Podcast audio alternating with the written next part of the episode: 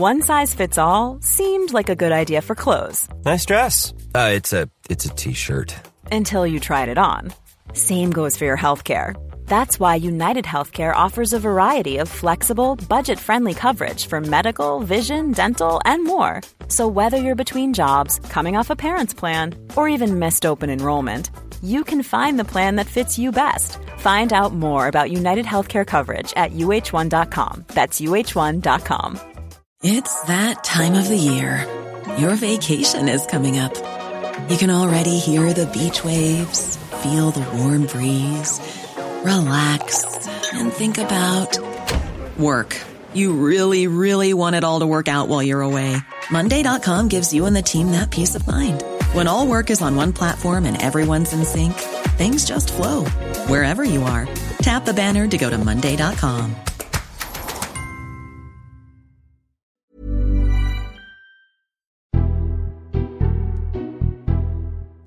Hello, this is the Red Box Podcast. I'm Matt Chorley, and some of you can go straight to the top of the class after I asked you to go online and post some reviews on the Apple Podcast thingy so we can do better in the charts.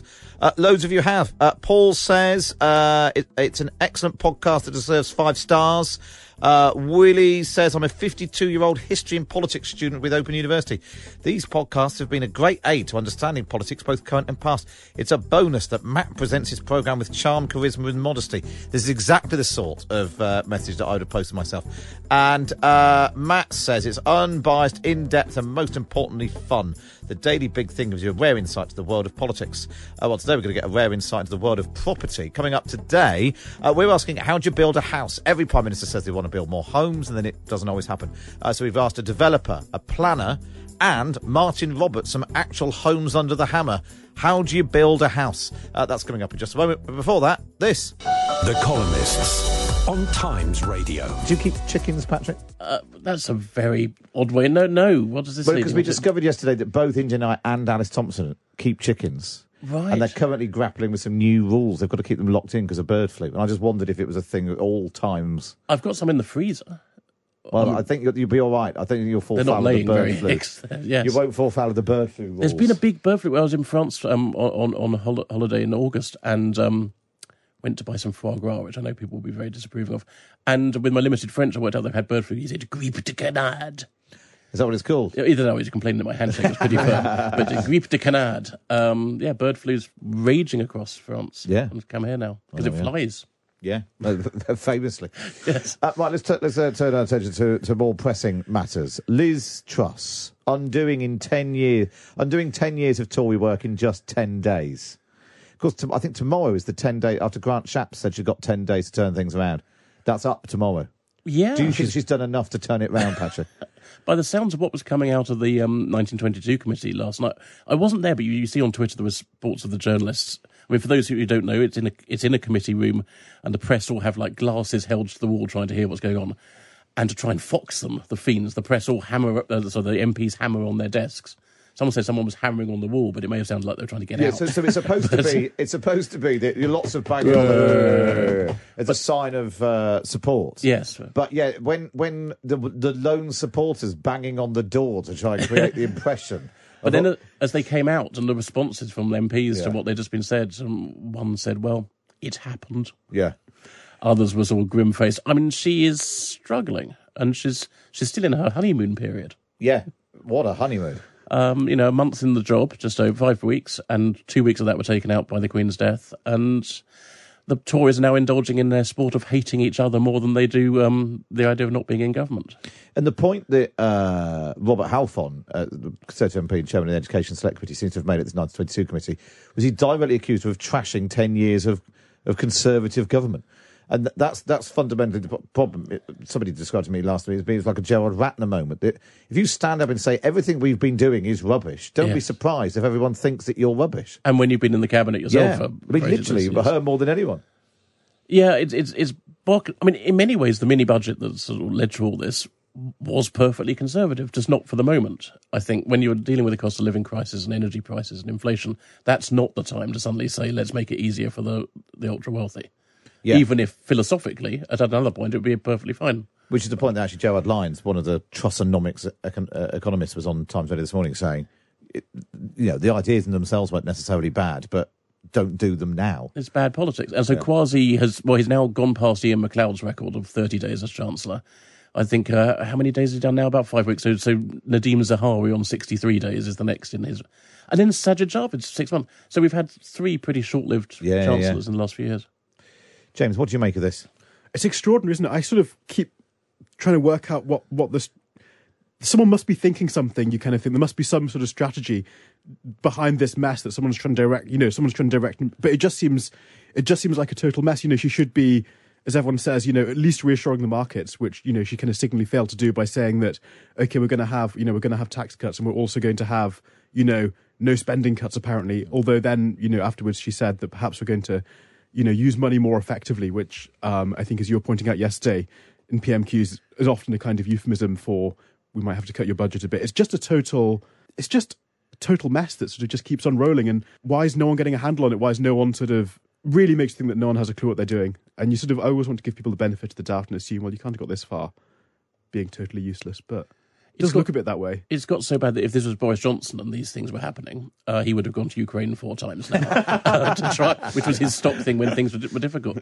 Um, Which even she has tried that. She has had quite a lot of phone calls with uh, uh, Zelensky. Yeah. But none of they don't even they don't even sort of touch the sides in terms of the sort of the barrage of Yeah, when your Zelensky phone news. calls aren't doing it, you know it's you Yeah. know you know it's bad.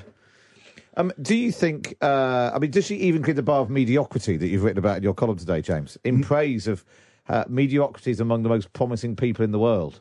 No, well, I mean, she's kind of obviously massively, massively disproving that that, that thesis. My, my my thesis was that you know society needs you know places to um to incubate me- mediocrity so they can hone their craft and uh you know burst out with like you know when when you've had a lot of time to practice being middle of the road and then you suddenly come out hopefully having practiced a lot with a work of genius. But you shouldn't be practicing mediocrity in uh in uh in the position of prime minister. You sh- you should have worked out what you're doing by the time you get there. I think. Um, yeah. No, I, I, I, she's kind of, but it seems like she's below mediocrity. Like, you know, mediocrity at least has an air of sort of stability. reaching- she's and, starting to reach for the, uh, the the heights of mediocrity. she dreams. yeah, I mean, of being mediocrity.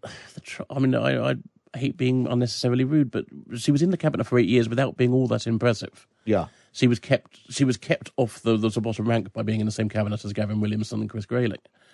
Um, but she wasn't ever regarded as sort of one of the bright things of, of the cabinet. So you know, what did we expect?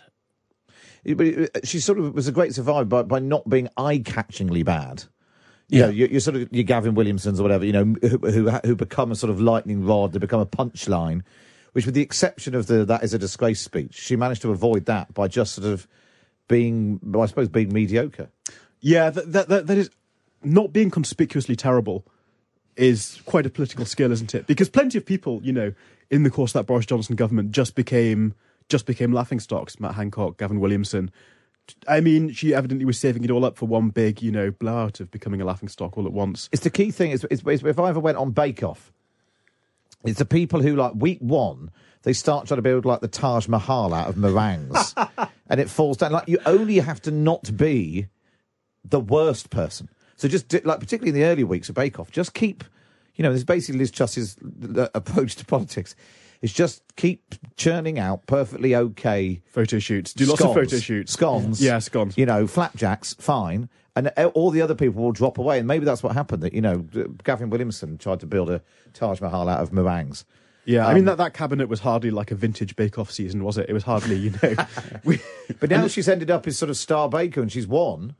Uh, and it turns out she's she's still not really capable of doing much more than some flapjacks. where is Paul Hollywood? Paul Hollywood's got to get her out the tent somehow. But your your column today is, is about that premise that some people burn very brightly, very quickly, and then they're never heard from again. Except in some cases, they, they make their name. You know, Ian McEwan never has to write another decent book because his books will sell. He's got the name Salman Rushdie or whoever. Whereas you've got the ones like Hilary Mantel who churned out a lot of fairly mediocre stuff, and then suddenly late in life had learned her craft. Yes. Yeah, I mean this this is my thesis that um, it's very important for society to be able to support people who are kind of, you know, not doing magnificent things, but you know, rolling along, doing all right. And you know, once upon a time, publishers were better at supporting mid-list authors. Bands were able to survive without huge hits.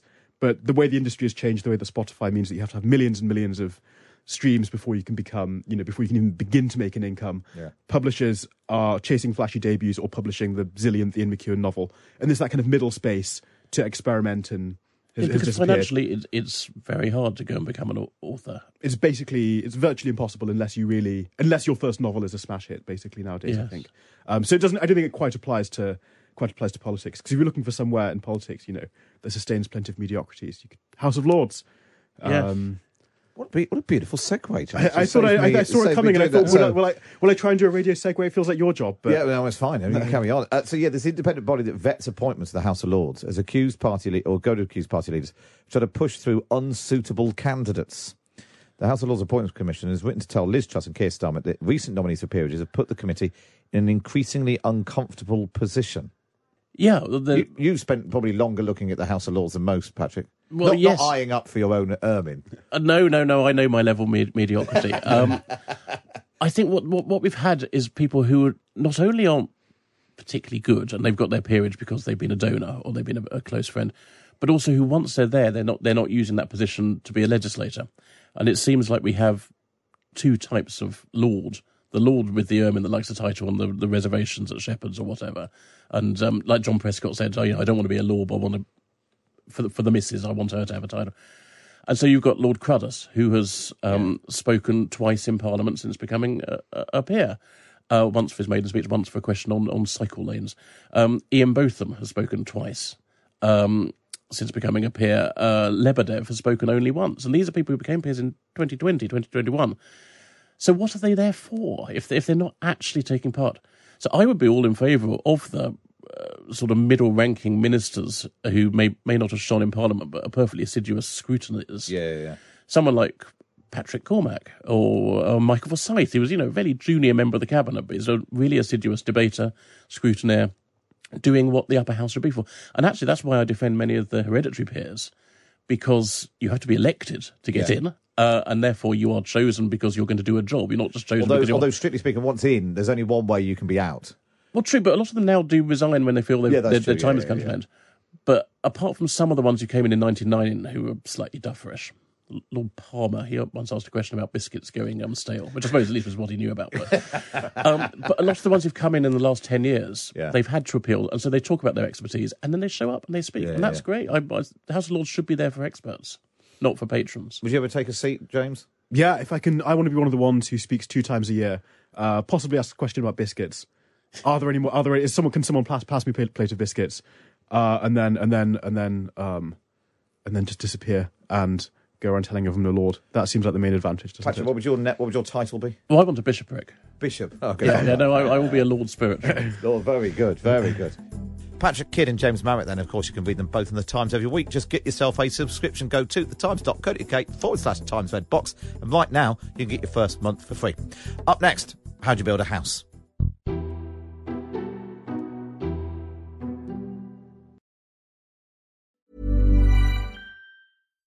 One size fits all seems like a good idea for clothes until you try them on. Same goes for healthcare. That's why United Healthcare offers flexible, budget friendly coverage for medical, vision, dental, and more. Learn more at uh1.com. It's that time of the year. Your vacation is coming up. You can already hear the beach waves, feel the warm breeze, relax, and think about work. You really, really want it all to work out while you're away. Monday.com gives you and the team that peace of mind. When all work is on one platform and everyone's in sync, things just flow wherever you are. Tap the banner to go to Monday.com.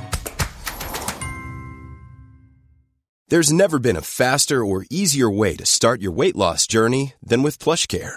PlushCare accepts most insurance plans and gives you online access to board-certified physicians who can prescribe FDA-approved weight loss medications like Wegovy and Zepbound for those who qualify. Take charge of your health and speak with a board-certified physician about a weight loss plan that's right for you. Get started today at plushcare.com slash weight loss. That's plushcare.com slash weight loss. plushcare.com slash weight loss.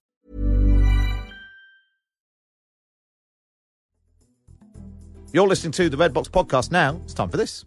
The Big Thing on Times Radio. So, Liz Truss's big list of reforms, either nicknamed Operation Rolling Thunder or Operation something else, uh, which we won't repeat, is meant to include a big push to reform planning and help build more homes. It's a massive political issue, housing. A recent YouGov poll asked who would you trust to help get people onto the housing ladder? Just 10% said a Conservative government led by Liz Truss, while 37% said a Labour government by, led by Keir Starmer, although 27% said neither. And that's probably an indication of the public uh, acceptance of the fact that nothing ever really changes. Everyone, almost, well, almost everyone seems to agree we're not building enough. But today we want to look at how you build a house, from planning through to getting what uh, getting what politicians call shovels in the ground.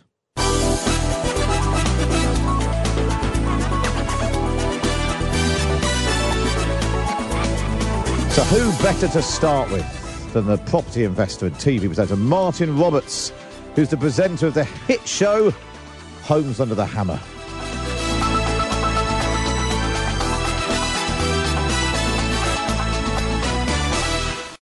we haven't had enough houses for years. This has been an ongoing problem. It's not something that's new, but obviously, as the population expands, as people you know want to fulfil that desire, which we do have in this country of owning our own place, uh, you know, the situation just compounds itself. And I think what's happened uh, is that the amount of houses that have needed to be built uh, has just continually not been met. And therefore, the problem just gets worse and worse. From your perspective, why is it that we don't uh, build enough um, houses? Is it just made too difficult? Is it some people say it's NIMBYism. Every every party leader ever says we're going to build more houses, and it doesn't happen. What is it from being on the sort of front line of this? From your perspective, why is it that we don't build enough?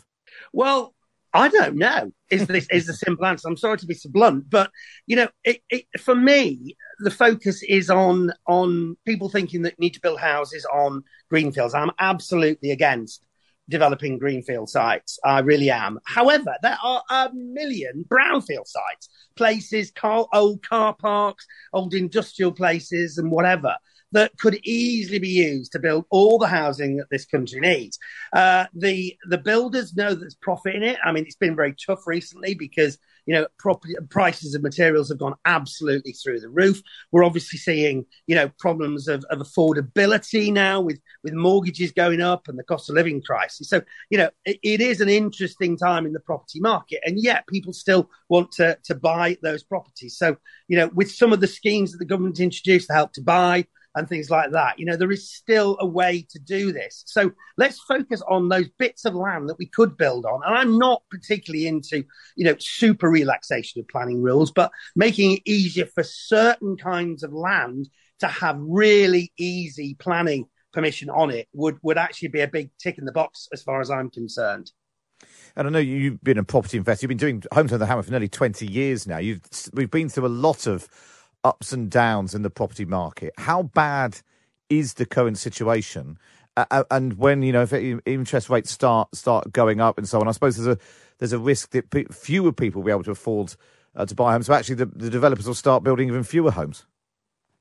So, I mean, what you've got to remember is that the housing market, since records began, has always been cyclical. So there's times when it's it's in boom, and there's time when it goes into correction.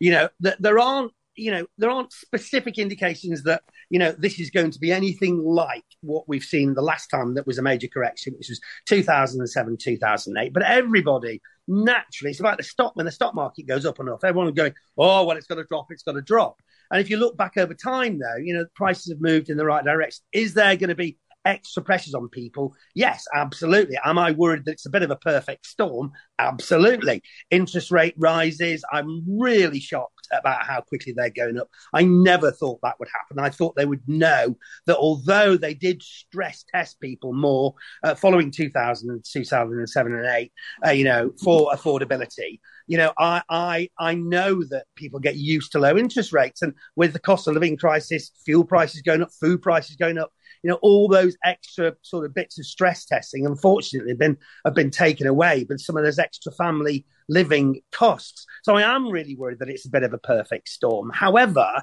it is still historically low interest rates. I mean, we're all you know, quite understandably shocked at the rate it's going up, and so am I. But you know, I'll just take you back to you know 1980, whenever it was when I bought my first house. My interest rate on my mortgage was 15 percent. So thank God it's got a long way to go to get to that level. But I understand why people are concerned, and I understand that you know unless the government does more than it's doing to try and stop whatever's going on, you know, it, it is going to drive people to to a point of real difficulty. And obviously, I'm right in thinking quite a lot of the houses which end up on Homes Under the Hammer, literally going under the hammer, are uh, ones that have been repossessed. Is that right? Not not always, but sometimes that's the case, isn't it? So you- you, you know, so you might start seeing more of that. Yeah, well, after 2007, 2008, uh, you know, we did see an influx of people who couldn't afford to to to to to, to live in their homes, and unfortunately, that often resulted in, in in houses getting repossessed. Now, that is a long way down the line in people's. Uh, uh, it should be taken out of their worry uh, their worry equation because there is so much you should be doing before you get to that stage. And the main thing is, if anybody who's struggling, is talk to people, talk to the people who you owe money to, talk to people who might be able to help you, and don't think all is lost because it isn't. Um, so I, I don't think we're going to see a return to those kind of days. Everyone fears it. I get you know, there's so much negativity in the world at the moment. You know, it's just like another thing to add to the cauldron of rubbish that's going on. But I, don't, I think people need to try and just not panic and get things in perspective. You are a long way away from having your home repossessed and finding yourself, you know, having to, to make some alternative arrangements. And there's lots of things that you can do if you're starting out, even in the current climate to actually turn it in your favour. Now, obviously, I, as you say, shock horror, I have been doing Homes under the Hammer for 20 years. um, so in that time, we've seen ups and downs. Now, the property market is, you know, it, the, the, the auction market is actually a barometer to what's going on. And, you know, we're still seeing a lot of interest in, in the housing market, the housing properties that are sold through, through auctions. And, and they are a way that people, you know, even when they're starting out, can get on the ladder because you can often buy property at a bit of a discounted price that you can then add value to. Um, so you might not be able to get your dream home, but what you can buy is a home that you can add value to and start building that kind of like equity, that that pot of money. And also maybe don't buy in the area uh, that, that you initially and ideally want to live in, buy slightly further afield where it might be cheaper. And then there's something which a lot of people don't know about, which is something called help to build. Now, I, I personally think that the, the, the way through this mess might be a real increase in people doing what's called self build. And I'm not talking about getting your hammer and your nails and getting planks of wood and building something that looks like, you know, the house that the little piggies built. But I'm talking about either engaging with the builder or, or yes, getting partially involved. And there is a lot of support for people who are going to take that initiative. Councils have to provide land for you to build on if you write to them, uh, and there's enough people who do that. Um, there's mortgage products which are now available for self builders. And actually, the government is going to introduce a scheme called Help to Build, which is very similar to Help to Buy. And by building your own, by taking out the developer and actually doing it yourself, engaging with tradespeople, engaging with builders, you can actually often save up to 30%. So a third of the price of that property. So maybe that is another way out of uh, a slight curveball in getting yourself out of the situation that it is at the moment.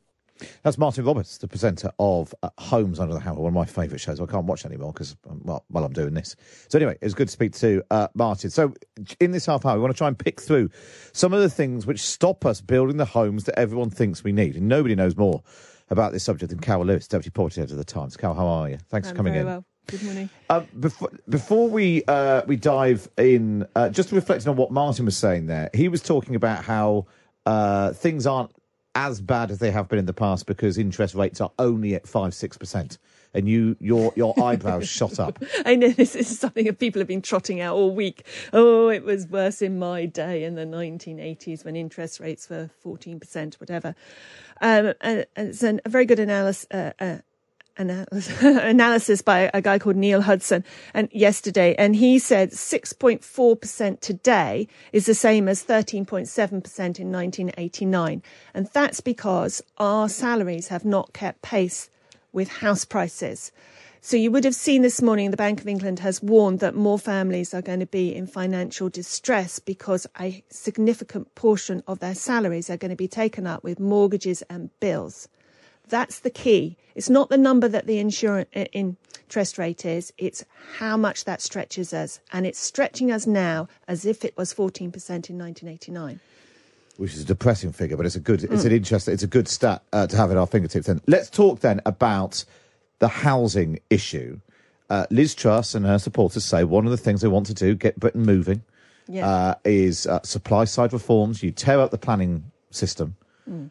of sorts, uh, and we could get more homes built. The target in the Conservative Manifesto was to aim for 300,000 homes a year by the mid 2020s. I mean, we're not even close to that, are we? No, we're about 50,000 short a year. What's interesting, I think, is actually um, outline planning permission is given for that number of homes. It's just like 5% never get built. And looking into that, that is because it then becomes mired in the planning process. So you buy a piece of land as a developer, you'll tend to buy a piece of land with outline planning consent for so many homes those all add up to 300,000. But what happens is, and, and Dorian will be able to talk about this later, yeah. is when you get on site, you want to build fewer homes, you want to build them differently, and then it all gets mired in, in this planning system. And our, our planning uh, system is not just the policy side, it's also the people side. We don't invest in planning. We've got planning officers who are poorly paid. Most of them have been working at home for the last two years. They get, you know, shouted at. you know, the one developer said to me he'd happily pay more if it was invested in the planning system and he could just deal with a better equipped planning system. Well, in fact, as part of this, let's speak to a planner. Uh, Martin Gaine is a chartered town planner and wrote a book called How to Get Planning Permission. Morning, Martin. Good morning. Uh, does what Carol was just saying chime with your experience and understanding of what's going on in the planning system right now? Yes, I mean, there's definitely a crisis in the planning system. Uh, resources are down by about 40% over the last 10 years. And um, uh, local authority planners are really struggling to perform at all, to get planning applications through, to, um, uh, to get decisions out. So there's definitely an issue in terms of the just on the ground how the planning system is functioning. But I think the bigger problem is more strategic. Um, I, you know, I accept that the outline planning permissions are being delivered for a large number of homes, but I think some of those permissions are duplicates or not built out for other reasons. I'm not sure it's entirely the fault of a planning system failing to then follow up with a full planning permission. So the difficulty really is, sorry, go ahead. No, I was going to say, so uh, let, us try and sort of talk through this for people who, who don't know. I've I own a piece of land which I think I could build what let's say two hundred houses on. Is that a reasonable number of houses to put That's on my piece? Number, yeah, that's quite a lot. But yeah, I'm trying to help. I'm trying to help the government. So uh, Martin, talk me through how I get through the planning system to get those two hundred homes on there, and what might be some of the the, the, the traps that it falls into, which means that we don't end up with 200 homes on that piece of land.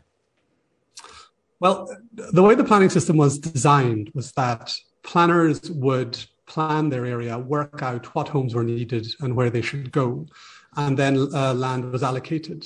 So if you as a developer were buying land for 200 homes, ideally it would have been allocated for that purpose, and effectively you'd have planning permission already then. You'd still have to work out the details and, and so on, but you'd be uh, way ahead. The difficulty now is that the plans aren't in place, they're all out of date um, uh, there's great opposition to building in the countryside or in the greenbelt. So developers are applying for permission kind of speculatively. So in your case, you may have found a lovely big greenfield site on the edge of a town or a city, and you thought, well, this is perfect. It's it's right near other houses. It's just on the edge of the settlement. What could possibly go wrong? But if it hasn't been allocated, you already have difficulties.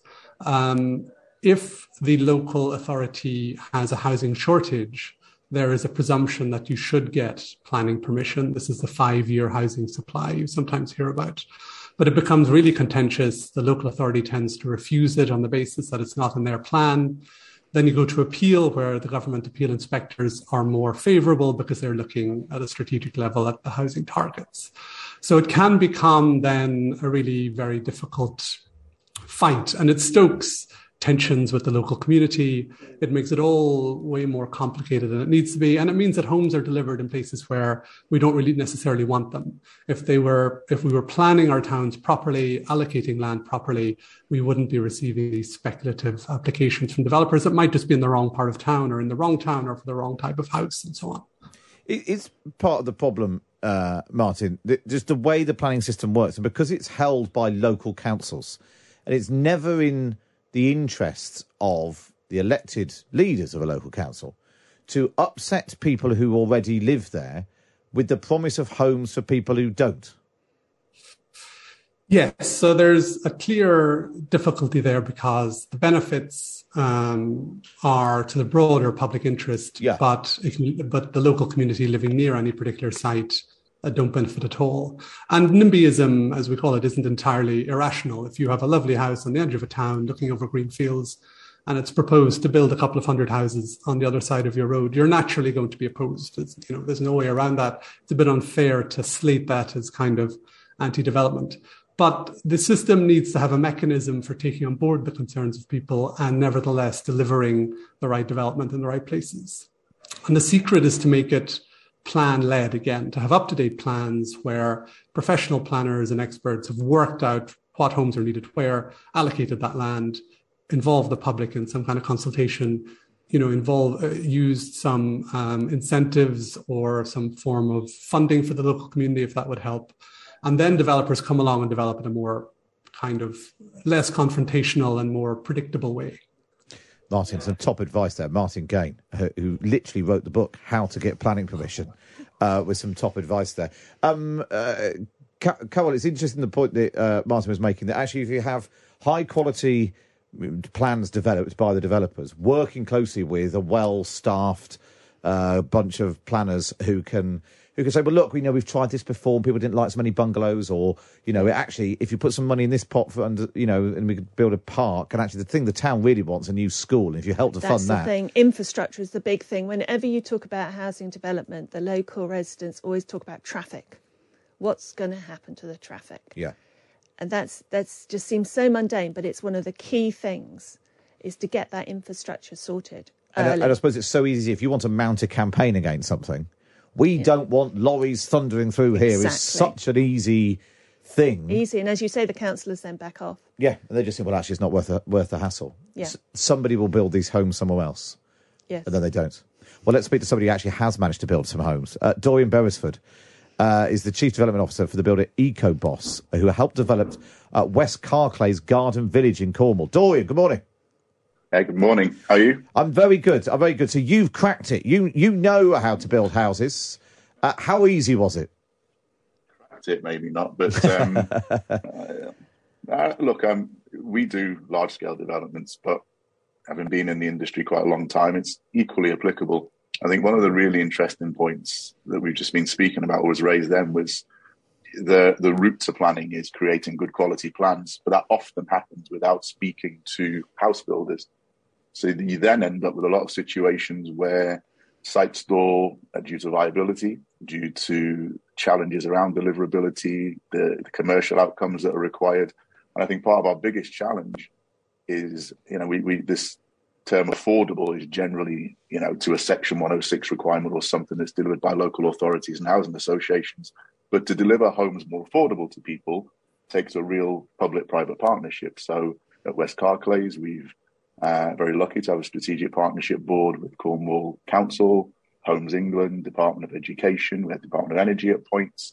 Um, and so it's a really kind of holistic way to be able to look at how you can move some of the challenges to one side as you go through the process. And particularly with large scale developments over time, there needs to be flexibility and change. Section 104s that were signed years ago aren't really appropriate to provide facilities and amenities for communities eight and nine years down the down the line when different needs there. So it's Dorian, a building just houses. Just explain. Just to explain, because there's lots of jargon here. What is a Section 104 and what's a Section 106? Well, a Section 106 is uh, it's a legal document that ensures that as a developer you deliver something or something. So it could be it would be your percentage of affordable housing on site. It could be the provision for a school or you know, a place, a space for a school, a school. So it's community assets generally, Yeah. some kind of, of benefit. Um, So it's, it and- goes, and so that goes above law. and beyond the sort of just throwing up a load of houses, then selling them and clearing off. That there's sort of your it's it's the infrastructure stuff that we were we were talking It's a about. requirement. Yeah. Generally focusing on, on affordable homes. So the Section 106 homes are, are the shared ownership and affordable rent, etc. But um, uh, and again, I think you know those. There, there, there's been lots and lots of changes around how those things are calculated, and what there is that you do, and viability. But I think the, the key issue is, you know, you can build really beautiful homes. We we create sustainable communities, so all our homes are EPC A rated. Um, that means that you know, in this day and age, in particular, you've got really low running costs. And which helps Dur- Dorian, on, the, Oh, yeah, on that bring point, because yeah. you're you're you're trying to do something really great down there with your EPC A and net zero, but you've had problems, haven't you? I remember you telling me that, and you, for instance, on the on the pavements which are, are brick, you've had to put asphalt underneath because of the regulations, which is double the cost. You've got solar power and wind power, which you wanted to plug into the local community. Again, that wasn't straightforward, was it? There there are ways No, where things could be made easier. there are huge challenges for us to get to net zero and and you know housing and new homes be a big part of that but yeah we just you don't want to have lots of hard areas you want to have obviously people be able to walk around safely but you do want softer areas because it's better for rain, rainwater runoff it encourages bees and butterflies and um, you know all the kind of insects that are dying you know having seven and a half megawatts of Yeah. solar on site but really frustratingly it's it's it's almost impossible to take that from people can see over the road where their cheap electricity would come from, but putting it into the project is incredibly difficult. So while there's lots of reforms around building homes, there's very little conversation around building the homes we have to build. You know, these sustainable homes with lower running costs that you know uh, also help us with you know save five and a half tons of carbon on average. The average home produces six. Um, have running costs as in a combined energy cost of five to six hundred pounds a year, as opposed to over two thousand. Um, you know, it's it's there is there's not enough conversation around how we build those types of homes. And the And other the sad thing that you've mentioned, Dorian, before is about there's a lot of innovation in building in this country, and we're just not Mm. getting it into the mainstream. We're not getting it into our No. housing. Yeah, yeah, yeah. We're Uh, not, and what we've done is try to find is we we have a way of building homes that are you know they, they- they've got mechanical heat ventilation recovery for clean air, PV on the roofs, air source heat pumps, and are able to sell them at prices similar to other developers in the area that don't have that kind of technology. And it's how you then scale that up to a point where the things like the air source heat pumps or PV or inverters, all the things that go into the home become cheaper to put in because it's adopted on a wider scale. Dorian, and we'll that's have the to leave it. We'll have Sorry, to leave it yeah. there for a moment. Uh, Dorian No. Boasted, really good to speak to you, Chief Development Officer of the Eco Builder, uh, Eco-Bos. Every government says they want more houses, uh, and yet we never quite seem to meet the targets. In part, it's because Conservative MPs end up opposing any change to the planning system. And one of them is the former Environment Secretary, uh, Theresa Villiers, who joins me uh, now. Good morning. Good morning. It's all your fault, isn't it? We don't build enough houses. Uh, Not at all. I mean, for one thing, I would point out that we are building a lot of houses. I don't know what the, I can't recall the latest figure, but it's, you know, it's around the 250,000 mark. Um, but the question is, we need to ensure that uh, we put local communities at the heart of decision making on what gets built in their neighbourhoods. And that was one of the reasons why I opposed recent proposals uh, for changes to the planning system. But there is plenty that we could do to improve it, not least to tackle the problem that at the moment developers are very often granted permission to build hundreds of homes and then they sit on them, uh, don't build them out because they want to keep prices as high as possible. So I think we need to look at some of the competition between developers and their approach in terms of actually building out the schemes they're, they're given. That is a crucial factor. It's not just um, the way decisions are made on what planning permissions are granted. Isn't it also in part because uh, older older people who own their own homes uh, and tend to vote Tory uh, don't like new houses being built near them? It's a NIMBY problem, isn't it? It's not. I, I would not describe it like that. There is there even from your colleagues to whom you've been speaking, there's there's real concern about loss of green fields, loss of the natural environment, and speaking as a, a representative of the suburbs, um, there is concern about urbanisation of the suburbs. One of the the older proposals for planning changes would have hiked up housing targets in, in the London suburbs so much that you'd have to have turned us into something like East Berlin covered in tower blocks. I mean, thankfully, that has bitten the dust, but there are ways in which we can get more homes built which don't destroy our local environment. And that, that's what we need to seek in, in these forthcoming planning reforms. If Boris Johnson uh, wasn't able to force through uh, planning reforms with his 80 seat majority and riding high uh, as he was at various points in the polls, there's absolutely no way that Liz Truss is going to manage to, to pull off uh, a radical overhaul of planning, is there? The approach is taken is to concentrate ideas on planning changes to investment zones. And the the principle behind those is that they're brought forward by local councils. So they're targeting areas where they have space for more homes, where they want more homes. And I think that's a key difference between the proposals that came forward under Boris Johnson's premiership, which were, were going to be a universal zonal planning system depriving local communities of their decision making powers, uh, as opposed to these concentrated areas where you can you can deliver an uplift in new homes, primarily in, in many cases on brownfield sites, so less environmentally sensitive. So I think that that's a reasonable start, though obviously we don't know pr- the precise content of the reforms, and I'm sure they'll get very careful scrutiny by Conservative MPs. How confident are you that we'll ever see any of these reforms? That Liz Truss will even still be in uh, Downing Street in the next few weeks and months to even uh, bring them forward. Were you at the 1922 this meeting of 1922 uh, committee of MPs yesterday, which was described as funereal by one of your colleagues?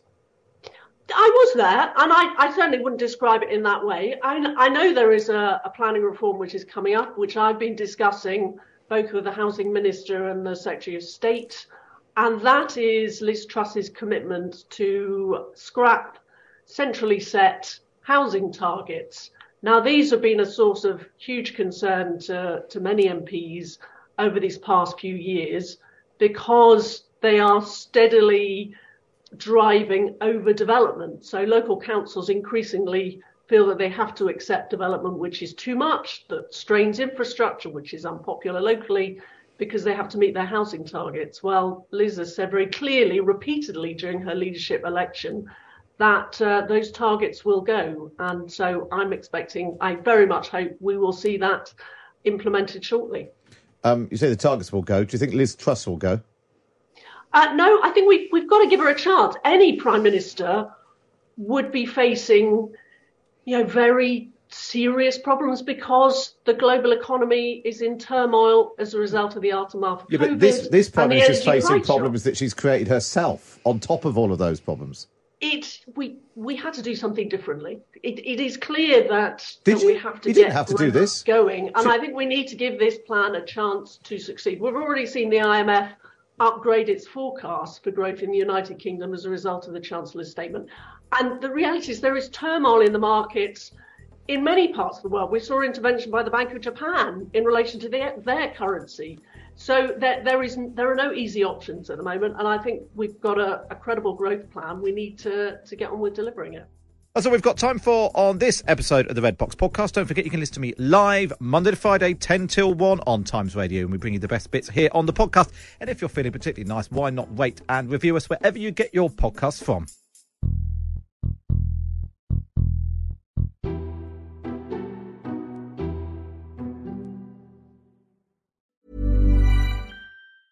Even when we're on a budget, we still deserve nice things. Quince is a place to scoop up stunning high-end goods for 50 to 80% less than similar brands. They have buttery soft cashmere sweaters starting at $50, luxurious Italian leather bags, and so much more. Plus, Quince only works with factories that use safe, ethical, and responsible manufacturing. Get the high-end goods you'll love without the high price tag with Quince. Go to quince.com slash style for free shipping and 365-day returns. When you make decisions for your company, you look for the no-brainers. And if you have a lot of mailing to do, stamps.com is the ultimate no-brainer. It streamlines your processes to make your business more efficient, which makes you less busy. Mail checks, invoices, legal documents, and everything you need to keep your business running with stamps.com. Seamlessly connect with every major marketplace and shopping cart.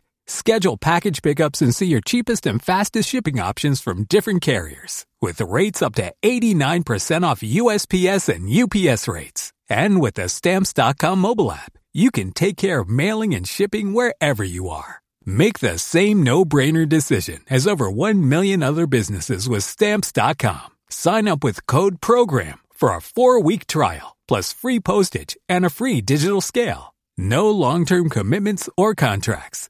That's Stamps.com. Code PROGRAM.